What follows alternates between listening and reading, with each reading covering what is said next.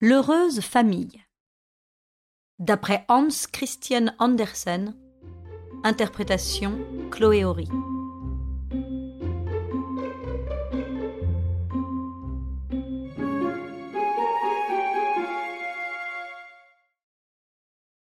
La plus grande feuille dans ce pays est certainement la feuille de bardane.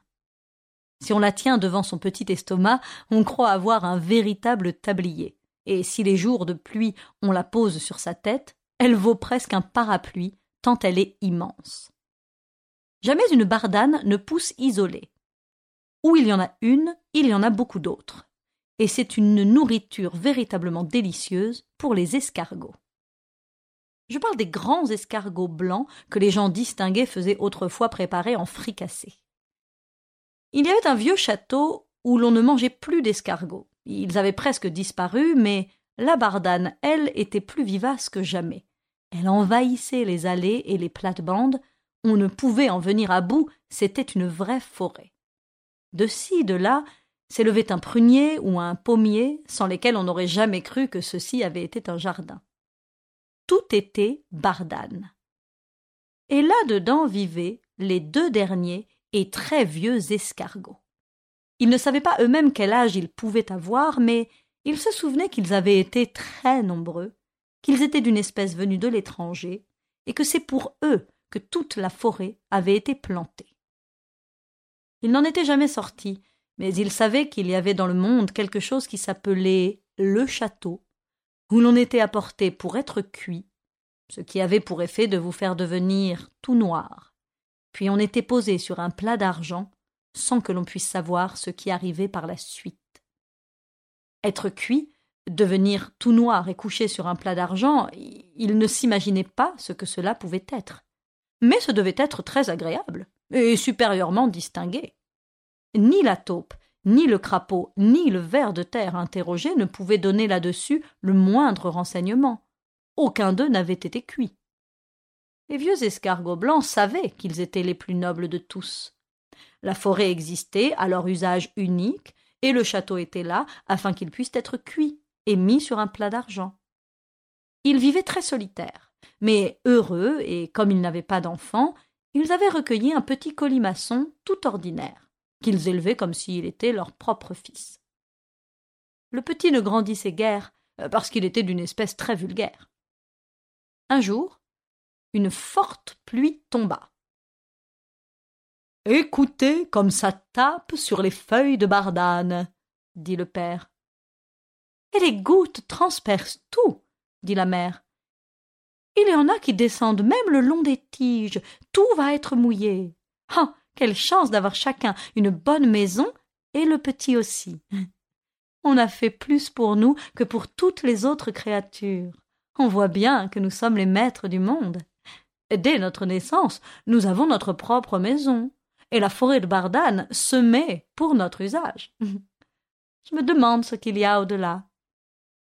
Il n'y a rien au-delà, dit le père.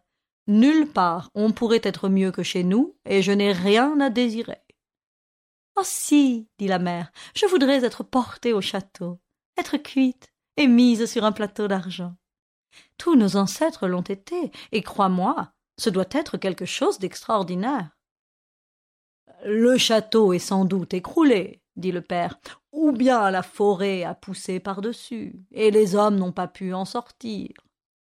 Du reste, il n'y a rien d'urgent à le savoir. Mais tu es toujours si agité, et le petit commence à l'être aussi. Ne grimpe-t-il pas depuis trois jours le long de cette tige? On ne le gronde pas, dit la mère. Il grimpe si prudemment, tu verras. Nous en aurons de la satisfaction, et nous autres vieux n'avons pas d'autre raison d'exister. Mais une chose me préoccupe. Comment lui trouver une femme? Crois-tu que, au loin, dans la forêt, on trouverait encore une jeune fille de notre race? Oh. Oh, des limaces noires, ça je crois qu'il y en a encore, mais sans coquille, et vulgaires. Et avec ça, elles ont des prétentions. Nous pourrions en parler aux fourmis, qui courent de tous les côtés, comme si elles avaient quelque chose à faire. Peut-être qu'elles connaîtraient une femme pour notre petit. Je connais la plus belle des belles, dit la fourmi. Mais je crains qu'elle ne fasse pas l'affaire. C'est une reine. Euh, qu'est-ce que ça fait? dit le père. A-t-elle une maison? Un château qu'elle a, dit la fourmi. Un merveilleux château de fourmis, avec sept cents couloirs. Merci bien, dit la mère. Notre fils n'ira pas dans une fourmilière. Hum, si vous n'avez rien de mieux à nous offrir, nous nous adresserons aux moustiques blancs. Ils volent de tous côtés sous la pluie et dans le soleil, et ils connaissent la forêt. Nous avons une femme pour lui, susurrèrent les moustiques.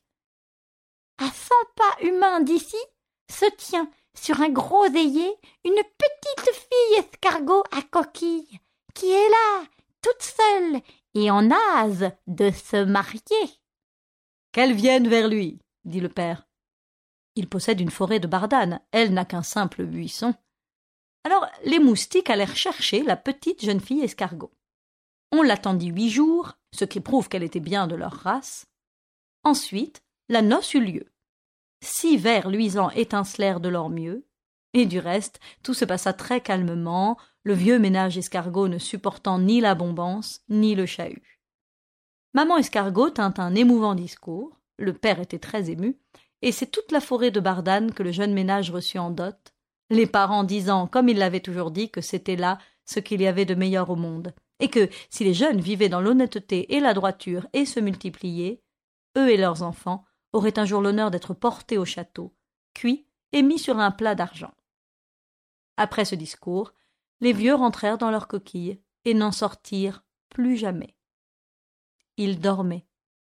Le jeune couple régna sur la forêt et eut une grande descendance, mais ils ne furent jamais cuits et ils n'eurent jamais l'honneur du plat d'argent. Ils en conclurent que le château s'était écroulé, que tous les hommes sur la terre étaient morts. La pluie battait sur les feuilles de bardane pour leur offrir un concert de tambours. Le soleil brillait afin de donner une belle couleur aux feuilles de bardane. Ils en étaient très heureux. Oui, toute la famille vivait heureuse.